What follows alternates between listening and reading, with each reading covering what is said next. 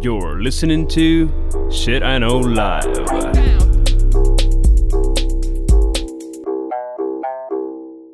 Доброго времені суток! З вами ваш любимий подкаст Shit I Know Life і ми його незмінні ведучі. Кріс Косик. И Дима Малеев. Сьогодні в нас очередной епізод, який ми вирішили присвятити такій цікавій темі, як смерть. Але так як ми теж живі люди, і ми теж не любимо говорити про смерть, ми вирішили поговорити про дурну смерть. Тобто якісь дурні, цікаві, шокуючі або ще якісь історії про смерть з історії людства. Якось так. Ти як Дім готувався? Я тебе должен сказать, что я сегодня, когда готовился, я почувствовал себя очень-очень-очень-очень плохим человеком, потому что я над некоторыми смертями, ну так ржал вообще, ну вот так отвратительно ржал, но это было так смешно и нелепо, что мне даже немножко стыдно. М, Ні, я не ржала, в мене було інакше відчуття того, наскільки я ужасна людина, бо я така була «М, е, недостатньо дурне. Або знаєш там, ну е, я не хочу забігати, але я не знаю, чи в тебе там є історична, е, історичний випадок, що якийсь там король обжерся ікри. Ну, ну, обжерся і обжерся. Ну, думаю, ну окей. Такое. Я, э, у меня очень поразил один монарх, который упал с балкона, но выжил. Но на него упал его с- карлик, который был его секс-рабом, и убил его. М. Да, ну, такие бывали случаи. да, да, да. Е, ну і, і, в принципі, знаєш, е, чим більше я читала, тим в мене е, означення, е, що є дурна смерть, воно все розширювалося і розширювалося. Але е, тема виявилася доволі цікавою. Да, должен признать, что действительно потом начинаешь думать, боже, как же скучно я живу. Ну, тут якби все одно, як ти живеш. Тут питання, як ти вмреш. Того в тебе, дівочка, ще всі шанси, так сказати. Да, да. Ну подожди, мы же верим с тобой в квантовое бессмертие. Факт. Факт. Про це я теж думала, тому мені не стидно буде сміятися сьогодні на цьому випуску, тому що. Давай так, для цього випуску ми віримо в квантову смерть. Да. Хорошо. Люди, про которых мы говорим, до сих пор живы только в других вселенных. Єш. Хорошо. Е, значить, з означень почати важко даний е, випуск, але е, коли говориться про дурну смерть, дивно не згадати премію Дарвіна. Якщо наші слухачі не знають, або якщо знають, я нагадаю. Е, Це є віртуальна щорічна премія, названа на честь е, Чарльза Дарвіна. Премію присуджують особам, котрі найбезглуздішим чином загинули або втратили здатність мати дітей і таким чином позбулися можливості зробити свій внесок у генофонд людства, що допомагає врятувати його від виродження за рахунок існування ідіотів. Я, до речі, не знала, але виявляється, є критерій або вимоги до того, щоб людина претендувала на премію Чарльза Дарвіна. Ну, звісно ж, по-перше, вона має бути мертвою. Не обязательно. А, ну да, або втрат- втратити здатність мати дітей. І має бути відсутність нащадків, е, достовірність, оперативність, зрілість. Не знаю, що, що таке зрілість, але оригінальність, самостійність і останній класний пункт блискучість. У мене, до речі, в списку тільки один є лауреат даної премії. Інакше мені просто дуже сподобалися історії, якщо можна використати даний епітет до тих історій, які ми сьогодні будемо з тобою обговорювати. Тебе багато премій Дарвіна? По-моему, один и тот, который является исключением. Ага, якого що, не признали? Он не умер, но премию Дарвина ему выдали. То есть э, в А, премию окей, окей, Дарвина окей. тоже О! выдавали людям, которые не Почти? умирали.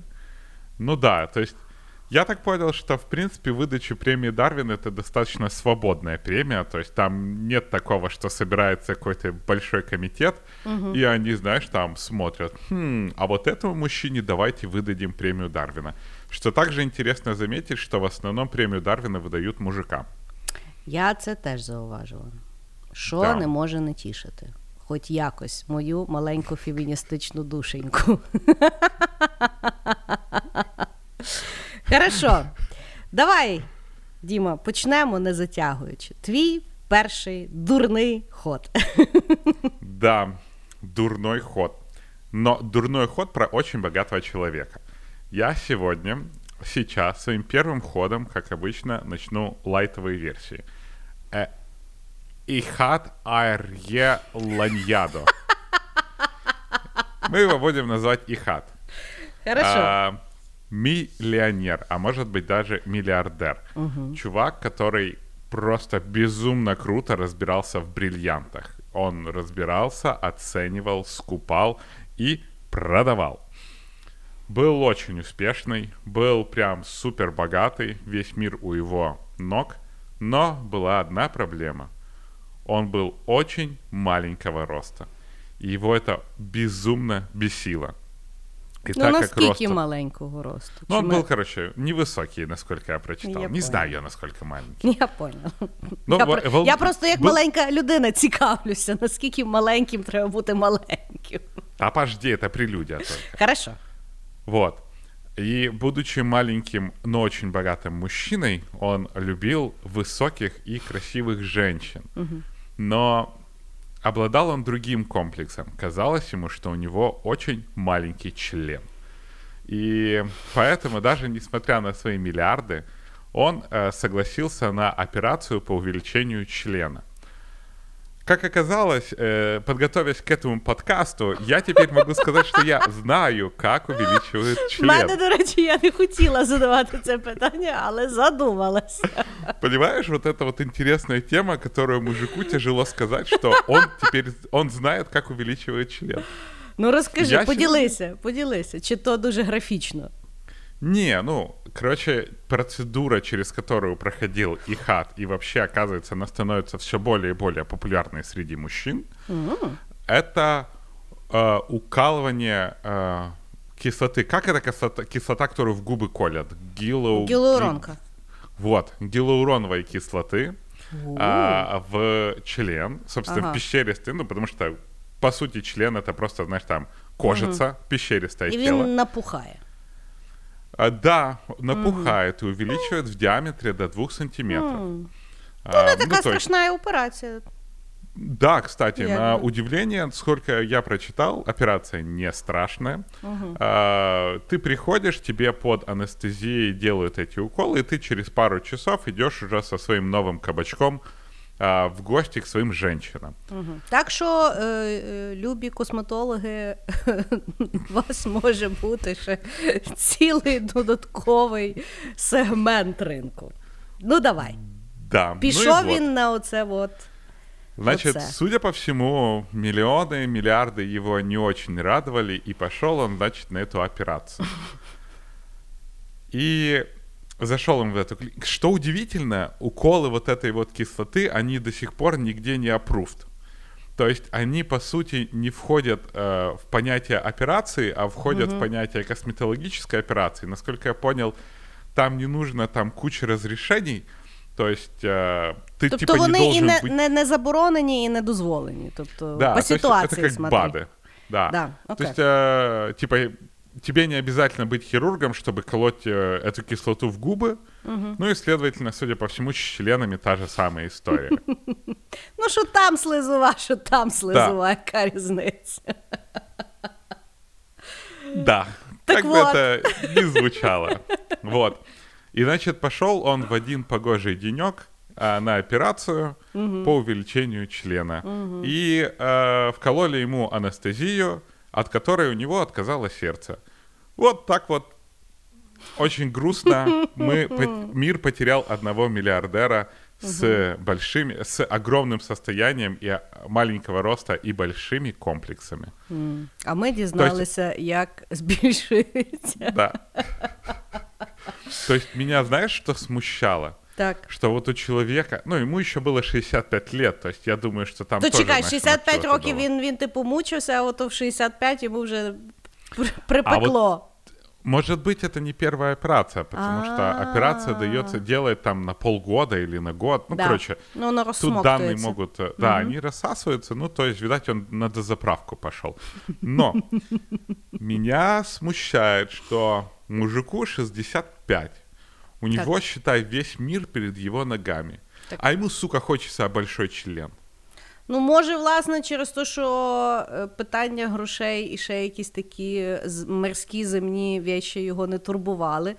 Ну, розумієш, людина така тварина, ну, от так як знаєш, дитина в при будь-яких умовах собі знайде дитячу травму. Ну, навіть в самих ідеальних умовах ті ідеальні умови для неї буде травмою, знаєш? Ну, факт. І точно так само мені здається людина. Тобто людина вона не може не ну і особливо там якась не, не до кінця осознана людина, вона буде шукати собі проблеми. Знаєш, і ну от. Або або теж, ти ж не знаєш, може йому якась та висока жінка сказала, що от поки не порішаєш оце от діло, я з тобою не буду. А він в неї влюбився в 65. А в 65 мужики страшні вещі е, можуть робити заради кохання. Господи, кинув би в нього пачкой денег. Сказав Діма, який в кожному е, епізоді признається, що він робив заради жінок в тінейджерстві. Но у мене не було денег. Типу, чекай до 65. Ты подожди, если тебе женщина в 65 говорит увеличь член, Ну, это тоже, знаешь, так себе любовь. ти знаєш, я згадала, в мене мій дід покійний, він був такий дуже левілас. Так. Так от. І в нього теж десь в 60, в нього він влюбився, в нього була подруга щось 30 років. І він в неї так влюбився, і я не знаю, ну, який там був заміс, і він їй купив, ну, то, що був Радянський Союз, і він їй купив тканину якусь дуже дорогу, щоб вона там собі пошила якісь там чи плаття, чи ще щось. Шторы. Але мій дід був е, якби лавілас, але з адекватом. Тобто, коли він з нею розійшовся, він всі подарки забрав. І відповідно притащив то все моїй мамі. І моя мама, коли побачила 30 метрів тої тканини, вона каже: ти що хотів їй гріб е, тим рулоном обгорнути, чи що? Ну, типу, що з тою тканиною робити? Так що, знаєш, е, не суди. Доживи. Да, может, это не зря говорят, что-то там, седина в бороду без в ребро, или как там Да-да. говорят. Так что, Та-да. ну, посмотрим. Если я себя в 65 обнаружу с миллионами и в больнице на операцию по увеличению члена, я такой, о, блин. Буду знать, что надо аккуратней. дозаправлятись. Хорошо, да, да. Хоро, хороший ход перший. Е, мало того, що дурний, е, так ще й повчально. Е, Ну, більш образовательний подкаст частично. Я насправді багато навчилась. Добре, значить, в мене перший е, мій ход. Е, Це він буде коротенький, але мені здається, е, ну я не знаю, мене щось він дуже вражає. Е, Є, е, ну, був такий журналіст Стіг Ларсон, який був, який жив в Скандинавії, і в принципі був доволі успішним і відомим журналістом. Наскільки може бути успішний і відомий, в принципі, журналіст, який пише для е, журналу Експо. Так от, е, він, значить, жив собі, щось там хтось його там знав, тралівалі фестивалі. І потім він пише книжку, яка називається Дівчина з татуюванням дракона. Трилогію він, значить, пише. Заносить її в видавництво, видавництво щось там не-не-не-не-не. Ну, коротше, рішають друкувати вони ті три книжки. І іде 2004 рік, і буквально за пару місяців до виходу першої книжки, в віці 50 років, в нього стається серцевий напад, і він вмирає. І він, відповідно, ніколи не бачив успіху, якого він досяг на світовій арені. Тому що книжка і загалом трилогія стали світовими бестселерами, екранізувалися за багато мільйонів доларів в Штатах. І, по суті, е, ну, якби пожинали плоди тільки його срані родичі. От так. А ты видел этот фильм? Да. Ну, я насправді фанатка книжок, тому що е, я якраз я купила першу книжку десь там в аеропорті. Е, і я пам'ятаю, ну і я почала типу, читати. Якраз е, в мене в мене був якийсь там пересадка через ніч, що я ночувала в готелі в аеропорті. І я пам'ятаю, що я як вчиталася, я не могла книжку покласти. Слухай, ну там такий дуже жорсткий мікс. Там і знаєш, як і Скандинавії холод, холодні, і виявляється інцест е, з Біблією, і вбивства, і розслідування, і зима. Ну коротше, дуже мене то все затягнуло. Тобто, перша книжка, я вважаю, що саме класна, друга, третя це вже просто дочитуєш, бо бо захватує. Але е, от я коли читала, мені реально було шкода, що він ніколи не бачив, скільки серденьок, включаючи моє, він е, покурив е, цими творами. Ну так. Как, как э, прозаично ты говорила про то, что его убил сердечный приступ, ну. и рассказала, что он не увидел количество сердец, которые он покорил. Ну да, да. Ну я от я кажу, я коли от то знала, мені якось так було дуже, ну дуже за нього сумно. Ну, уявляєш, блін, як обідно. Да, я, я знаешь, смотрел фильм, угу. а, и я должен отдать должное тем актерам, которые там играли. Они там столько курили. Они просто безумно много курили. Я в какой-то момент бросал курить, по-моему, тогда. Я смотрю этот фільм, а вони курять і курять, курять Вони і ще курять. каву там п'ють безкінечно. Я, власне, Да. з тих книжок дізналася, що вони каву п'ють цілий день. Тобто вони от ввечері там в гості приходять і вони каву п'ють. Ну, у нас тоже. Ні. Ну, у нас так ні. У нас, ну.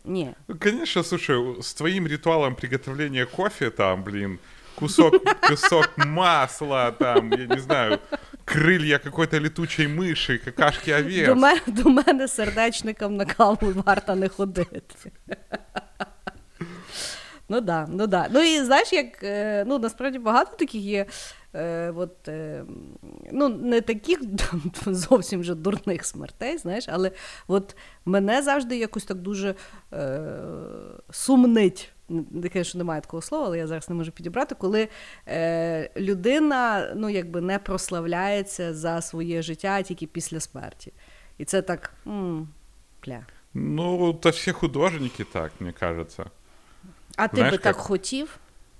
Чи ти би все-таки Прославиться после смерти? Да, чи ти все-таки від гіл... гілоуронки ліпше би вмер в 65? Ну, слушай, знаешь, я вот так вот думаю, вот представь, что у меня есть внуки, да, потому что там детьми ты хер с ними будешь гордиться, потому что, а, там мой батя, бла-бла, а вот внуки, и представляешь, внук говорит, мой дед Так. умер от, на операции по увеличению члена, и это звучит очень круто. Ні, це звучить взагалі не круто. Это просто ты не дед. Може. Ну ти чув А мою я- історію про мого діда. Я не сильно імпрест. Да, знаешь, ну что тут, что, уже ничего не скажу. Так я же Хорошо. не договорил. Ну. Они в этом фильме так курили, что после окончания фильма я тупо почувствовал, что я накурился. Прям вот, знаешь, так, не покурив. И еще я вспомнил сразу, э, как этого чувака, который построил э, Саграду Фамилию в Барселоне. Гауді. Гауди, да. Чувак же тоже там все спроектировал, все дела и попал под трамвай. Так Угу. Ну да. а его причем, когда трамвай сбил, я сегодня, опять же, сегодня я прочитал, что а, он же просто был старичок, и его, когда, ну, как бы сбили, он упал, и когда приехала скорая, они там посмотрели, решили, что это старик, и в какую-то больницу для бездомных его отвезли. И там, естественно, не смогли его починить. Потом, когда узнали, что это Гауди, отвезли его в нормальную больницу, но уже было поздно. И вот так вот. Вот Гауди тоже жалко. Он даже так и не посмотрел, что он там напроектировал. Та він би і так, і так не подивився, бо то, що Ну, він факт. собі понадумував, воно до сих пір будується. Да, до 2036 года там, Ну, по-моему, то, то теж постройка би, была. м- може, як знаєш, мав би на стримання Творческий. з тими своїми проектами. Хорошо, хорошо. Ну, давай, що там в тебе далі по списку? Хорошо. Мой второй ход про королей. И сегодня мы с тобой поговорим про греческого короля Александра I. История длинная, политическая, но не запутанная. Короче, 1920 год. Есть такой себе 24-летний король Александр I, греческий. А, только закончилась Первая мировая война, Греция в немилости, потому что Греция тогда присоединилась к германцам, а не к Антанте. Ну, знаешь, вот, короче. Мені Они то вибрали- вообще. Они выбрали плохие. Они Хорошо. выбрали плохих. Добре, добре. Вот. Ну и, значит, а, гуляет, значит, этот Александр Первый со своей собакой. Собаку звали Фриц. Собака и собака. Гуляет он по своим владениям. И тут его собака замечает макаку. Вот просто сидит себе макака на земле. И, естественно, она подбегает к этой обезьяне. А обезьяна — это варв- варварийская макака, которые известны своим злым характером. Ну и, короче, пес начинает с этой макакой играться. Играется, играется, король смотрит, и тут видит, что собака с обезьяной начинают драться. Он подбегает их разнимать, король подбегает разнимать драку собаки и макаки. А, Я ужасна людина, бо я подумала, що там вже інший заміс почався. Але Подожди. окей. Господи. ты, ты, да что ты такое, а? Ну то Короче. слухай, робота в нас Король така. видит, король видит, что Так. это собака, э, это макака, ручная макака его садовника. Так. И он все думает, охренела это макака садовника, короче, кусать пса короля. Ну и, значит, копает эту макаку в голову. И тут из лесу выбегает дикая макака, которой, судя по всему, Господи. та ручная макака пришла на случку. Знаешь, такие Ромео Ага, и окей, Джульетта. окей, окей. Цивилизованная Окей, окей, макака и дикая макака. Так. И нападает на этого короля. Так. И кусает его за ногу. Ну и, короче, там потом крики, бла-бла-бла. Одна макака убегает, вторая макака убегает к садовнику. Собаке все нравится, потому что он good boy. Король говорит, хрен с ним, подумаешь, меня укусила макака. И тут у короля начинается гангрена от этой вот укуса. А Ногу надо срочно ампутировать. Ни один доктор не берется за это, потому что никто не хочет прославиться как доктор, который отрезал ногу королю. Тим більше, коли король потім виздоровіє, йому може здатися, що його могли би і вилічити. Да.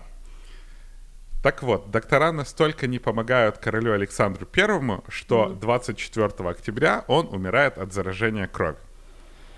Чем же интересен, интересна смерть нападения, э, смерть от, нап- от укуса дикой макаки? Так. король Александр I был фиктивным королем, потому что его батя, Константин там хрен знает какой, он был королем до него, и когда была Первая мировая война, он присоединился к германцам. Так. Германцы войну проиграли, победила Антанта. И, значит, этого Константина Первого шлют нахер. Потом высылают со, со страны, он убегает, как все нормально убегающие, убегают в Швейцарию. И ставят формального короля Александра Первого. При этом Греция в 1920 году воюет с Турцией. И нормально эту Турцию дрючат. Забирают у них, значит, законные греческие земли и хотят восстановить Византийскую империю. Вожди, не теряйся. И им при этом помогает Антанта. То есть те, против кого они воевали во время Первой мировой войны. Умирает этот несчастный Александр I, и получается, что королем должен стать этот предыдущий Константин хрен знает какой, его отец. Ну. И он говорит, я теперь буду королем, возвращаюсь со Швейцарии. Антанта думает, что да пошли они нахер помогать этим Греции, с этим ебучим королем, который нас там дрючил во время Первой мировой войны, и отзывают свои войска. Турция радостная начинает пиздить Грецию, потому что Греция не может захватывать Турцию без а, помощи Антанты. Греция полностью проигрывает бой и а, погибает 250 тысяч человек. И приходится полтора миллиона православных христиан выселять с Турции. И все это из-за того, что какого-то одного дебильного короля укусила дикая макака. И Уинстон Черчилль потом будет писать про эту макаку. Возможно, не будет преувеличением заметить, что четверть миллиона человек умерли от укуса обезьяны. Вот так вот. Одна смерть дурного короля привела к таким историческим событиям. Що показує монархія, то дурня. Дурня вообще дурна. Ой, Е, Я вже думала, мені треба буде на листку малювати то, то все, що ти розказував. Але я меня- якось поняла. Меня впечатлило, понимаешь? Вот такой Да. вот эффект бабочки от дикой обезьяны. Ні, ну, ну знаєш, таких, власне, е, дуже багато історичних подій, от коли розбиратися. е, Що якби завжди мене переконує, що людство, коли воно ну, в великій своїй масі, це ну, якийсь повний неадекват. Тому що ну, навіть от, там Перша світова війна почалася, тому що там е, того Фердінанда пристрелили. Знаєш, і там же заміс, чому то там тип. Ну а по суті, одного типа просто пристрелили. Ну, якби серйозно. Того, да, да. Але тут ще й якби з макаками, господи, такі Собаками. Собаками. Дуже, дуже захватуюча історія. Хорошо, добре. Значить, е, ми е, з тобою переносимося в Британію. І насправді я, готуючись до даного подкасту, знала, що я цю історію, ну і напевно більшість людей знають неправильно. Значить, Дім, знаєш, що таке Сігвей? Ну да, такая, типа, штука, с которой, по-моему, Трамп упал или Ну, там якось ну, да. короче. Е, значить, е, слухачам, хто е, не в курсі, що таке Сігвей, це є е, таке засіб пересування мобільний, який ви зараз можете бачити в центрах міста, деколи там туристи на них катаються. Це така, по суті, з двома колесами. Палка на ній ну такий е, скутер, не, не скутер, а е, той самокат, але електричний і навпаки. Ну, тобто він йде не Ты горизонтально. вообще, знаешь, такая очень понятно объясняет. Коротше, Самокат загугліть, двухколесный и загугліть, що, наоборот. да, загугліть, що таке Сігвей, і ви зразу поймете, що воно таке. Значить, е, міф є в тому, що якби е, людина, яка придумала Сігвей, вона е, з нього впала і вмерла. Як виявилося, історія чуть більш запутана, і я, власне, про неї зараз і розкажу. Значить, мужчина, про якого ми будемо говорити, його звали Джеймс Уільям Хеселден. Хеселден. Значить, він е, в, в, виріс в Британії, не мав бабла взагалі, і тому е, в 15 років пішов працювати шахтьором. Відомо в 80-х роках м, Тетчер тих всіх шахтьорів закрила, і він е, мусив чимось займатися. Значить, коли його звільнили, він вирішив, що він щось придумає і заробить багато бабла. Що в нього вийшло? Значить, він там щось е, займався пісхоструйною обработкою. Я не знаю, що воно таке, і я не хотіла Это навіть... такая вода с песком, и с помощью нее можно там резать очень так четко. Ага, ну от. І він, значить, щось там оце от е, чітко різав і дорізався, що придумав е, якийсь контейнер. І той контейнер потім дуже використовувався е, в воє, воєнних справах. Там вони коли перегорожі якісь будували. Ну, коротше, майже всі війни, які проводила Британія, вони потім використовували ті контейнери. І відповідно його фірма, яка от займалася тими контейнерами, яка називалася Хеско Бастіон, заробила дуже-дуже багато е, бабла. І він став дико багатою людиною. Відповідно, у 2009 році в нього є достатньо бабла, щоб інвестувати в компанію, яка називається Сіглей. Тому що точно так само, як і Білл Гейтс, він дуже повірив в цей мобільний пристрій. Тобто, в принципі, вони були переконані, що всі люди покидають свої машини і будуть тепер їздити на Сігвеях. Люди подивилися на той Сігвей, подивилися на свою машину і сказали, пішли ви в сраку. І тому, можливо, вам доводиться гуглити, що таке Сігвей, тому що ну, людство якось не сильно е, пісяло кипятком по тому питанню. Значить, буквально рік після того, як він купив компанію Сігвей, і він собі, е, живучи в своїй, десь там він в Селусі британській жив, Значить, він 26 вересня 2010 року катався на тому Сігвеї. І, так як кажуть, тому що е, ну, повністю ще не відтворена до сих пір якби, причина його смерті, але кажуть як? Що він типу їхав на тому Сігвеї, а їхав біля обриву. І якийсь тіп вигулював пса.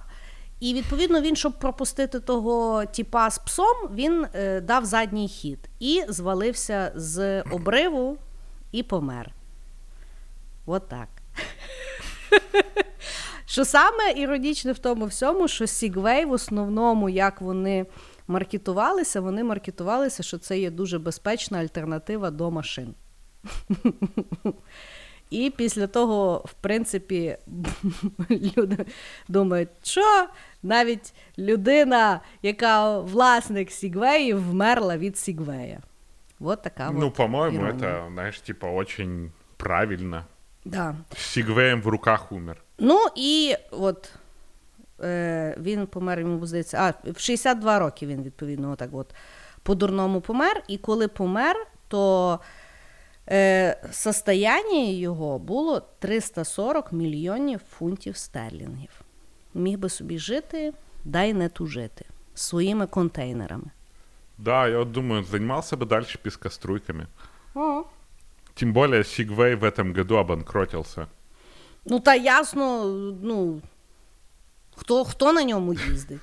Ну, тобто, Ну, очень часто э, пользуются, знаешь, вот эти вот милиционеры, полиция в всяких торговых центрах, которые патрулируют. Я розумію, але мені здається, що це є скорше, знаєш, придуманий use case для абсолютно дурного, дурного якби, пристрою.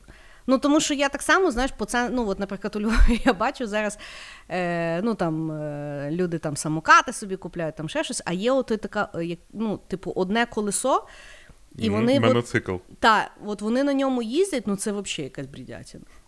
Ну, тобто, я, в- я в принципі не розумію, що має відбуватися е, в житті і в голові, щоб подумати: о, це типу класна тема.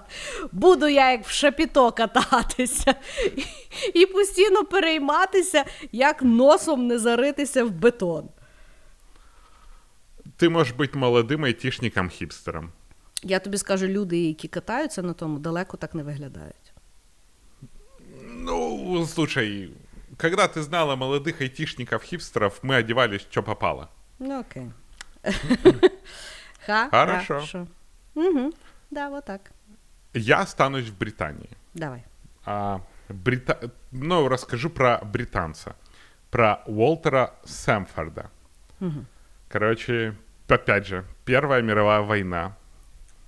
Уолтер Сэмфорд, как офицер в Бельгии, сидит в кресле коня. И в 1918 году что-то так что-то не пошло. В его седло бьет молния. Естественно, его нахер куда-то выкидывает. Чувака отказывает, парализовывает полностью нижнюю часть тела. Естественно, это ставит крест на всей его военной карьере, и ему немножко грустно. Но он переезжает в Канаду. Как-то там, то, все пятое, десятое, как-то он выходился. И вот через 6 лет, в 1924 году, сидит он себе на реке, рыбачит, ждет, когда рыба начнет клевать. И тут молния опять стукает в дерево, под которым он сидит. Стукает в дерево, и у него парализует полностью правую часть тела. Чувак, ну уже не сюрприз, молния его уже била. А, он, значит, как-то там выходит, выкарабкался, там что-то полечился. И вот опять, через 6 лет, в Ванкувере все там же, в 1930 году, это несчастье выходит на улицу, что-то там гуляет по какому-то парку, и тут молния опять бьет прям его. Вот прям в него бьет молния. Его парализует всего. Ну, то есть он превращается... Щоб вже не просто- ходив нікуди. да, ш- типа, что ты ходишь, засранец? Два года проходит, чувак умирает от осложнений. Ну, потому что, Так. ну, вот что плохо. Ні, ну я вже думала, що Хоро- він знову вийшов. М, Окей. Хоронят его. Так. И вот снова, через 6 лет, в 1936 году, молния бьет в его могилу и разбивает надгромный камень на две части. Божечко. І що люди кажуть? А что люди кажут, типа, чувак раздраконил Тора. Ого. Слухай. Ну, представляешь, что такое вот? Ні. И я сегодня это все проверял. Да? Это исторический факт, то есть это реально правда. Чувака, природа, его, он ходил на войну, он там воевал, на конях бегал, что угодно там, сидел под обстрелами. но в него ничего в него не попало. Но в него четыре раза попала молния. Ну, А четвертий ще після смерті. Да, четвертый после смерти. И еще это было через каждые шесть лет. Да? Слух. Ну да, то есть у него случилось первое в 800 1918, потом в 24-м, потом в 30-м и в 36-м удар в гроб, а, в могилу. Чую нечисть там щось. Да стопудово, я не знаю, может у него железные коронки были, ну что-то ж притягивало. Ні-ні-ні, то щось потойбічне, я думаю. Я, я того тебе питаю, що люди кажуть, я дивуюся, що немає якоїсь там цілої теорії на рахунок того, що ж в нього було і що там було. Слушай, 936 год, ну, Ну, не знаю. Для... Там ну, насправді я вважаю, що для церкви, як мінімум, це є втрачена можливість. а что церковь должна сказать? Типа, Ну, наприклад, би сказали, що от щось він там зробив, або щось він там, знаєш, з дияволом там е, домовився, і от от мав. Вот давай, Просто типа, цікаво. Почему? во всех Ну, розумієш, я ж то не вірю в співпадіння. Як то кожні 6 років і молнії, і все, щось там. е, Ты знаешь, Да. может, его чаще молния била, но просто вот там... Не вот он, признавался? знаешь, там... Ну да, там... А не такое, паралізувало. типа. Да, не парализовало, и слава богу. Ух, інтересно. Інтересно. А загалом, ну тобто, а статистично, яка ймовірність от вийти на вулицю і що е, в людину вдарить блискавка? Ну, вот этого я не знаю. Я точно знаю, что это меньше, чем, если, э, чем то, что тебя съест акула. Угу. Я не знаю, почему я это знаю, но знаю, что умереть от молнии гораздо вероятнее, чем от акулы. Угу. Бо я, ну, я точно знаю, що якщо ти на горі, да, і починається дощ і там блискавка, то треба дуже швиденько руки в ноги і придолити до, донизу, тому що імовірність того, що блискавка вдарить, на- ну, дуже росте. А особливо, якщо є мобільне, якщо там ще щось, ну коротше. У- Слушай, история про молнию. У меня в Таиланде были эти индусы сикхи. Ну, короче, сикхи — это те чуваки, которые в этих челмах ходят. И почему они ходят в челмах? Потому что у них, э, им нельзя стричься, и у них в голове небольшой кинжальчик такой. Ну, типа, знаешь, как заколка. И а, случился один такой случай, когда ребята играли в футбол, началась молния, и чуваку прям вот в этот кинжальчик прилетело. И он от этого умер. И после этого в Бангкоке все сикхи носят не железный кинжальчик, а деревянный в голове. Ну, от бачиш, тут я щось навчилася. А тут мужика валить блискавка навіть після смерті, а в нас з тобою ніякого висновку немає. Це мене чуть-чуть удручає. Але нічого. Ну, знаешь, если в тебя попала молния один раз, типа, через 6 лет берегись, я не знаю. Ну, не знаю. Аккуратней как-то. Ну, може, може. Хорошо. Хорошо. Значить, ми тепер переносимося в Америку. О, в Америку. В Америку і знайомимося з жінкою, яку звали Айседора Дункан. Вона була відома американська танцівниця початку ХХ століття. Вона вважається основоположницею вільного танцю, предтечею сьогоднішнього танцю модерн.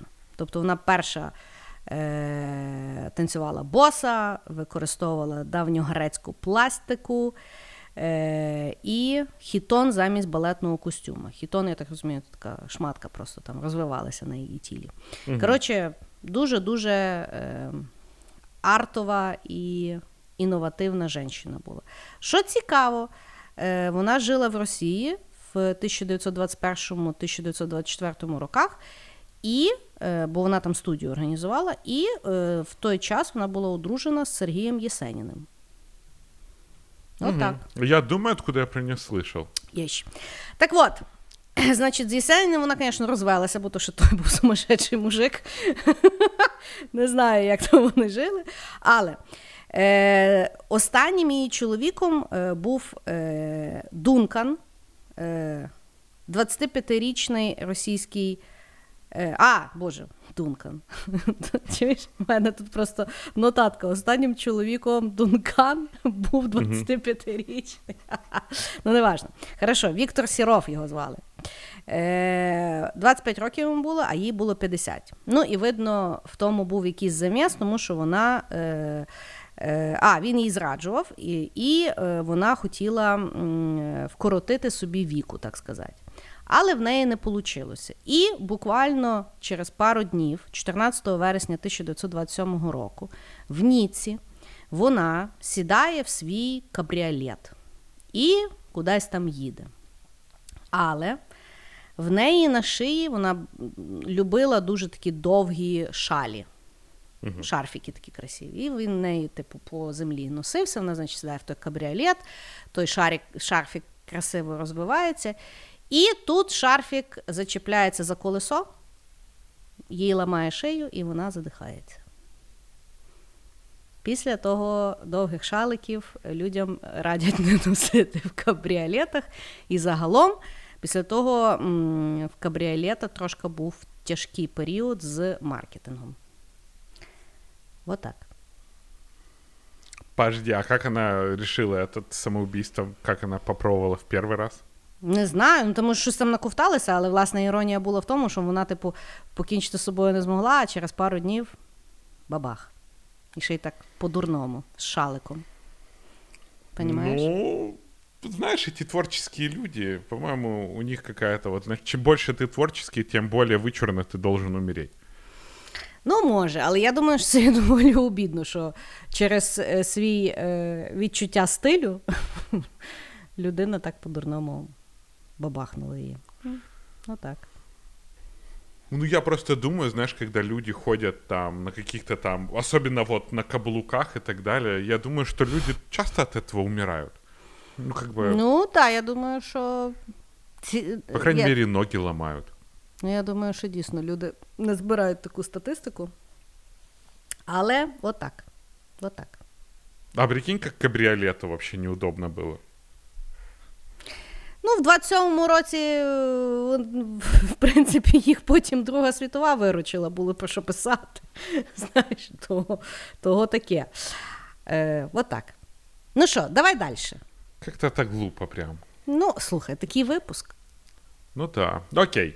А, Америка так Америка.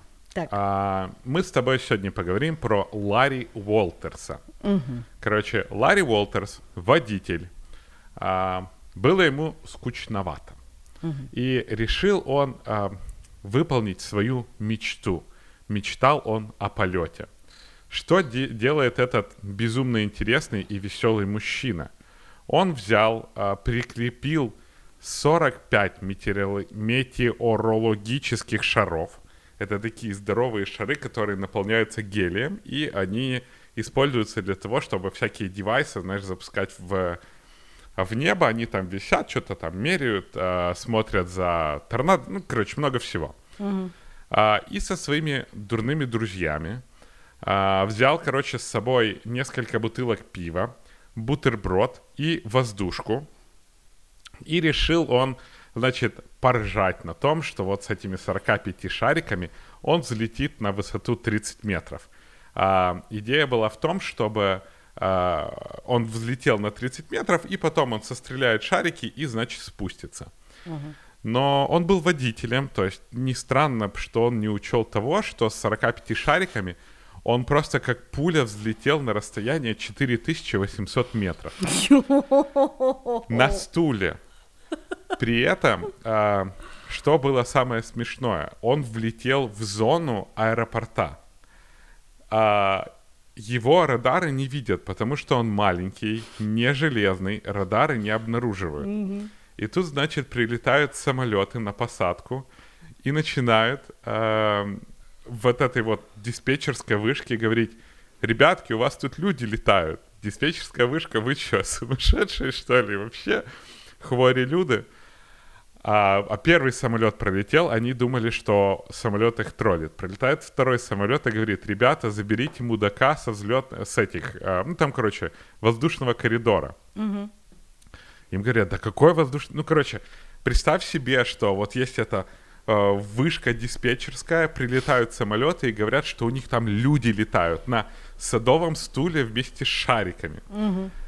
Ну, короче, висел он, висел, замерз, потому что, ну, высота 4800 метров, там холодно. А що його план е, спускати шарики вже не спрацьовував?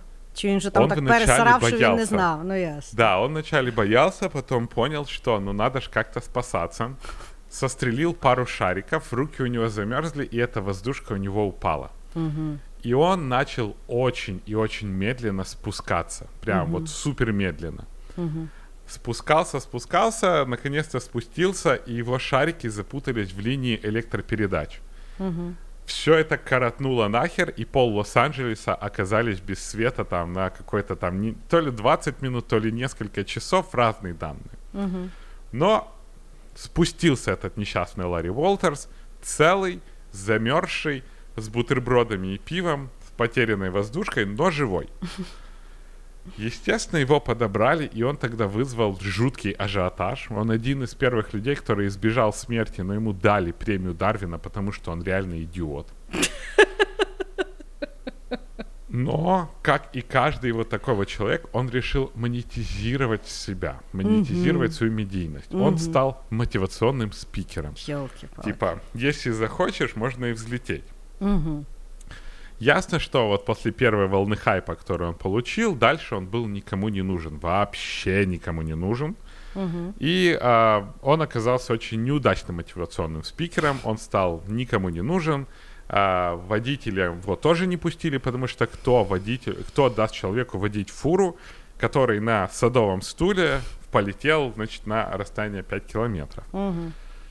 В результате в 1993 году он застрелился в лесах Орегона. О, не маєш. Да. Бо роботи не міг знайти, чи що? Ну, потому что чувак вначале получил хайп, а потом он оказался никому не нужный. И он понял, что то, из-за чего он хотел хайповать, что можно и в космос полететь, если очень сильно захотеть, оказалось, что он хайпанул не потому, что он очень крутой, а потому, что он сильно большой идиот. А скільки йому І- було років, коли він застрілився? Ой, там, я не знаю. Ну, ясно. Ні, я до того, що міг би почекати до Ютуба. Я думаю, на Ютубі в нього би все вийшло. Ну, хрен знает. Но факт в том, что я просто представляю, когда самолеты летят, и они летят и видят из окошка летающего чувака, и ты начинаешь думать, что, ну, блин, ребятки, ну, что-то я дунул или что, ну, Але Ну, я ну. принаймні е, тепер знаю точно. Е, ну, бо знаєш, як е, тобто цей е, імідж він доволі часто використовується в поп-культурі, особливо в мультиках. Знаєш, принаймні Да. тепер я знаю, що воно працює. мгм. Угу. Ну, шкода, мужика, шкода. Але, звісно, да. Е, таке пережити і помстрілятись, це якось. Ну, какое-то время он селебой все-таки был. Ну, знаєш, Енді Орхол в свій час сказав, що в кожного в майбутньому буде свої 15 хвилин слави. Того, бачиш, такое. Йой, добре. Давай. Ми поїдемо до Афінян.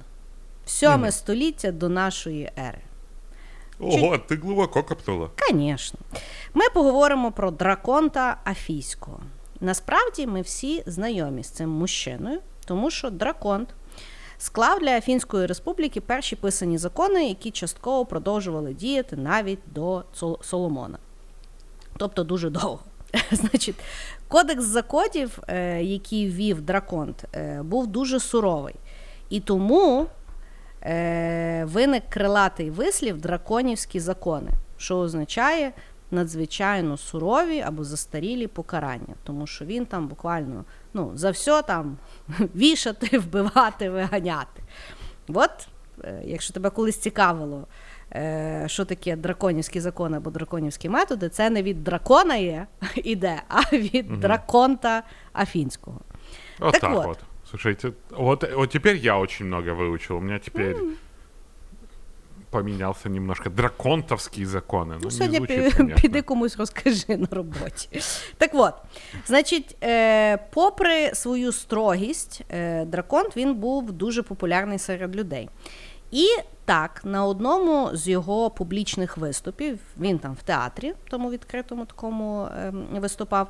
Значить, афіняни хотіли виразити своє захоплення і любов до драконта. А в той час це виявляється, е, виявлялося тим, що люди кидали в людину свої шапки, е, сорочки і накидки. Ну, якось так. От так вони виражали свою любов. Роздівались, коротше. Да. І оскільки е, людей було багато і любов була дуже сильна, люди так захопилися, що вони закидали його речима до такого стану, що він задихнувся під ним. О, от така коротка історія з 7 століття до нашої. ери. Ну, є ще теорія, звісно, оскільки е, історію пишуть переможці, що можливо драконта не так любили люди, і вони то кидали не від того, що вони його так любили, а що вони його реально хотіли вбити, бо він їх замахав. Але факт лишається фактом, що він дійсно в театрі помер від того, що його закидали манелями. Так это... Ти уявляєш, скільки то манелів має бути? Да, я вот просто думаю, знаешь, я просто представил... э, я когда на софтсерф ездил, да, на Володимира Великого, там возле был с- этот секонд-хенд. И там, когда был завоз, я вот думал, что там, знаешь, это какая-то Mortal Kombat, смертная битва за, за вещь. А тут это ж его должно было завалить, это ж сколько людей было. Ну. Да. Тож, ну, і то, напевно, треба було дуже швиденько то кидати. Да, он же уворачиваться, наверное, мог как-то. Ну, Ну, я не ну, думаю, ну что знаешь, дорослий мужик, то ж не то, що то ж не грудняка закидували, знаєш. Да, вот так, вот так. Видишь, она, народная любовь, она может быть и опасной. Ну, е, то є факт. Особливо, коли, ви, коли людина стоїть внизу амфітеатра. Я думаю, там, знаешь, мой сумки с покупками кидали, типа, держи арбуз, я настолько тебя люблю. Може, може, може. От так. Ду- Вот Дурацкая, короче, традиция, я так считаю. Я тобі А, а, а за что дракон-то так любили? Он же там вроде... Ну так власне, що е, показання путаються. Одні говорять, що ну, його все-таки любили. Ну, може, знаєш, він оратор був хороший. Не, зрештою, може, в нього хуй був великий. Я не знаю. Я не знаю, як там що склалося. Але ну, тобто. Е, Кажуть, що ну тобто офіційна версія, що його закидали за популярність. Але я коли досліджувала, то я ще знайшла інформацію, що в принципі говорять, що можливо його не за не по любві закидали, а все-таки через те, що він всіх замахав своїми тими законами. Тут же таке. Да. Ну, в любом случае, он своего добился. Да. Ну що, в нас тепер п'ятий секретний ход. Ну да, такой. Ух, самый-самый для наших любимых патреонов. А вы, кто не наш любимый патреон, послушайте наш самый замечательный джингл. Ух, хорошая история. Хорошая. Давай. Финалочка. Фіналочка. А, на финалочку у меня на самом деле было много кандидатов. И все они шли под одной эм, строчкой в графе. Смерть во время секса. У, ти про будеш про президента розказувати? У мене це Да. в запасці було. О, як я рада, що хтось з нас його все-таки взяв. Це хороша історія. Но, ты знаешь, вот а, я потом еще загуглил а, про смерти во время секса, Так. и люди, люди так интересно и живут. Правда, глупо, но интересно. Так. И оказалось, что очень много людей погибают во время секса под колесами поезда, потому что Потому что.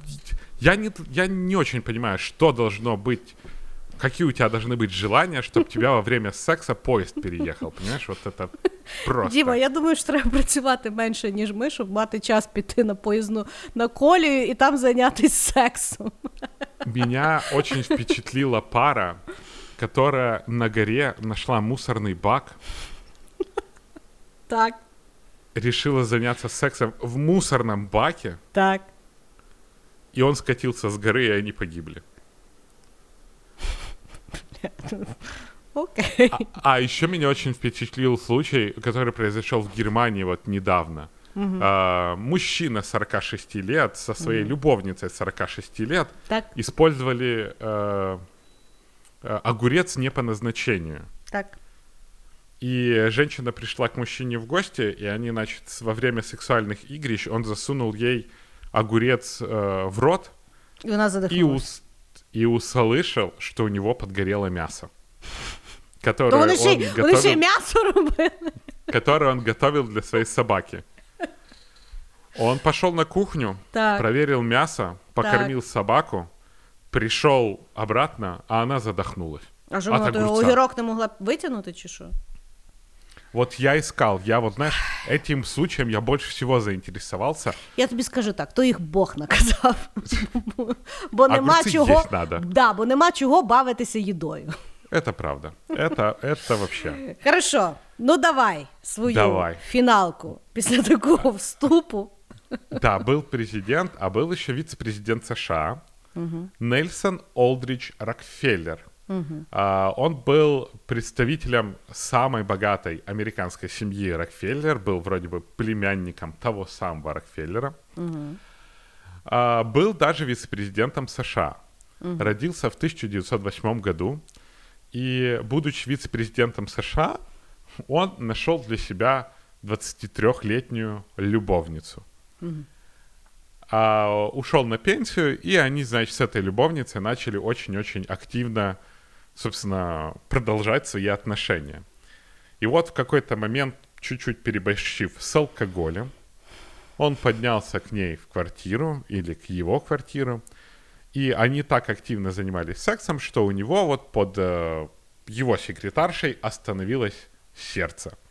А, прям на кухонном столе Но при этом есть еще несколько каких-то вице-президентов или там президентов даже, которые умирали от того, что им секретарши делали миньет. Да. И тоже Є о, у такі. чувака инсульт случился. Во. Е, Фелікс Фауре. Фо. Да, Феликс Президент, Форе. президент Франції, який в 1899 році вмер в своєму офісі, бо йому робили мінет. Да, от инсульта. И оказалось, что вообще сексуальные утехи убрали очень много политических деятелей. Я прям не уверен или их Слухай, больше... може, це якісь секретні ангели Чарлі? Но ты знаешь, я всегда думаю про этих женщин. Так. Вот какое либидо будет у этих женщин, под которыми умер мужчина. О, я тебе прошу, погодься, що от власне статистично то якісь старі пердуни, які сплять з молодими бабами. Зазвичай вони з ними того і сплять, бо ті не сильно щось вміють. Ну тобто, і то просто воно старе, щось там ще видно ковтнуло, щоб в нього там щось получилося, і ну ще там десь вколов собі гіалуронки. То слухай. Ты ужасно цинічна. я, Я тобі да. так скажу. Я да. Того, е, то такі вже, знаєш, е, е, ігра на повишенні. Того, ну. Е, просто то, що вони ще, мені здається, знаєш, дуже хочуть е, ще й видаватися, що вони такі живчики, того вони там і на роботі, і там, знаєш, там е, десь там ідуть, що вони. І на ще їм- кухні. Да, ще їм екстриму, бляха, бракує. Ляж Да. собі отого в ліжку ввечері, і той. Потім хоч газетяри напи... вмер в своєму ліжку ввечері там, і все. А от десь, знаєш, тусить безкінечно. Кстати, вот этому Ну. Нельсону Олдрич Рокфеллеру обычно что пишут, что умер в своей постели Да. от остановки сердца, Да. а этому написали умер от занятия сексом. Ну, я думаю, що. Я, в принципі, думаю, що для мужчини це непоганий, е, знаєш, як метод уйти. То есть увеличение члена это плохой метод, а от секса это хороший метод. Ну, я думаю, да. Ну, знаєш, от як кажуть, що, типу, найліпше померти в сні. Вот. А тут, е, ну, якби це ж не, не, не, не, не- найгірше часопроведення. Ну, потому говорят, что умирает во сне, он, знаешь, типа, ушел на упокой, типа, покой. Вот уснул и ушел в покой. Все, Але ми з тобою віримо в квантове безсмертя. Він уявляєш, куди він іде? В нього взагалі все зашибісь. Ну ладно, принимается. да, хороший, хороший, е, такий мужський, так сказати, фінальний ход. кончил по-мужски. Ну, бачиш, КВН з тебе ніяк не Да, вообще что-то опять не пошла шутка. Да Что ты будешь делать? Ну, Когда-нибудь я научусь шутить, ну, когда-нибудь получится. да, да, да, Дім. Іде другий рік подкасту. Хорошо. Значить, мій фінальний хід буде з Австралії. Е, від мужчини, якого звали Стів Ірвін. Він, в принципі, доволі відомий е, телевізійний ведучий, якого може навіть ну, люди, які люблять дивитися передачі про звіряток, напевно, його знають. Він, значить, е, австралієць і знімав е, різного роду телешоу. Найбільш відомий е, він є е, аудиторії з серії, яка називається Мисливець на крокодилів. Він там лазив е, в дикій природі Австралії, постійно свою голову пхав то крокодилам в, рот, то лев.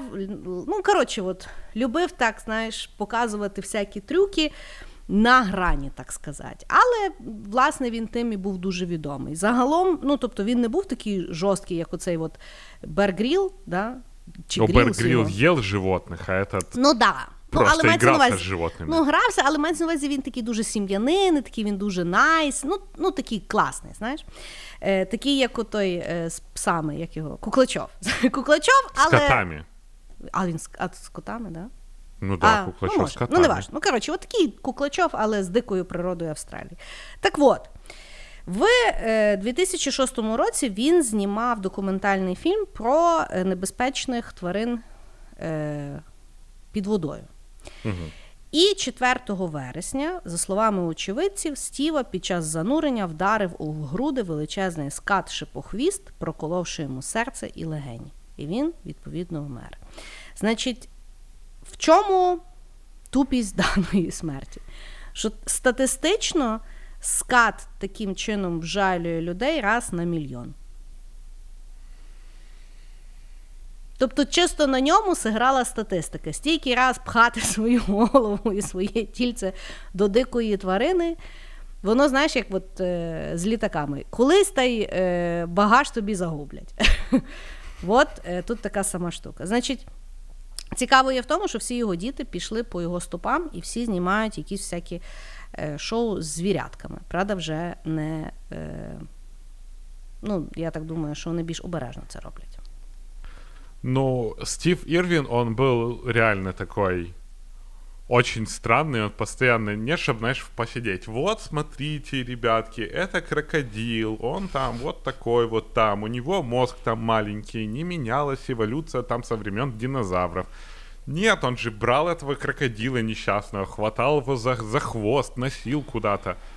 Ну, Ну, гроші і- йому мужик хотів, що, чуєш? Так о, про крокодила і я можу розказати, а так Стів Ірвін. Понимаєш? Ну, я, я помню, что вот он же недавно умер, получается. Ну, А, як, 2006 рік. Ну, Дімочка, блин. 14 років назад. Я до сих То пор помню, е, что... цілого тінейджера назад він помер. Господи, боже мой. Я розумію, що ти пам'ятаєш 2006 рік як вчора. Я і 98-й прекрасно пам'ятаю, але це було доволі давно. А я потому что я помню, что вот э, была новость, что он умер, и я, я помню, что я даже расстроился, потому что, ну, его часто показывали. Ну да. И, ну, и ты когда вот смотришь, он вроде бы, знаешь, всегда к этим животным так по-небратски относился, так. и казалось, что ну, он понимает, что делать. Ну, это ж телевидение, там, естественно, его страхуют, там животные обколоты, бла-бла-бла. Не. А нет. Ні, ні. Бач, ну бо він, бо він дійсно до, до них пхався. То не То тобі не Tiger King.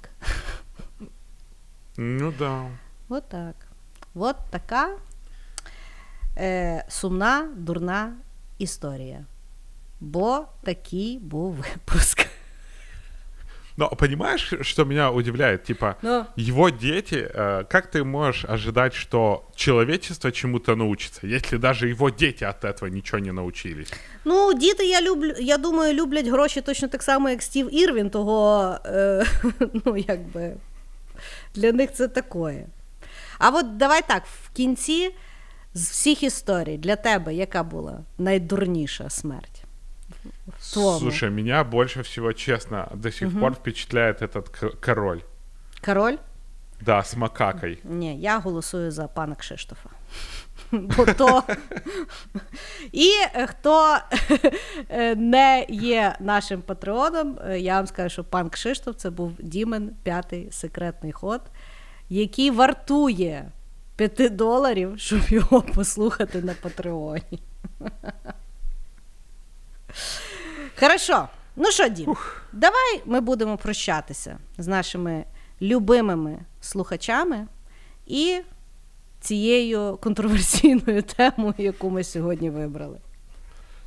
Да, большое спасибо, наши любимые слушатели, за то, что вы послушали этот подкаст, в котором мы смеялись над смертью людей. Как бы это ни звучало.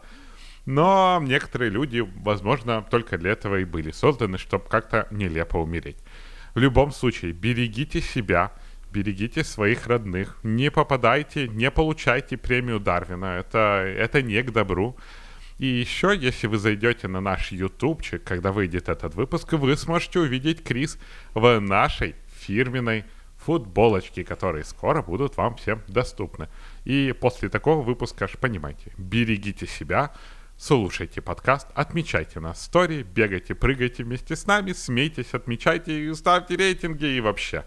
Оставайтесь с нами, спасибо, мы вас очень-очень любим. Пока-пока! Всем пока!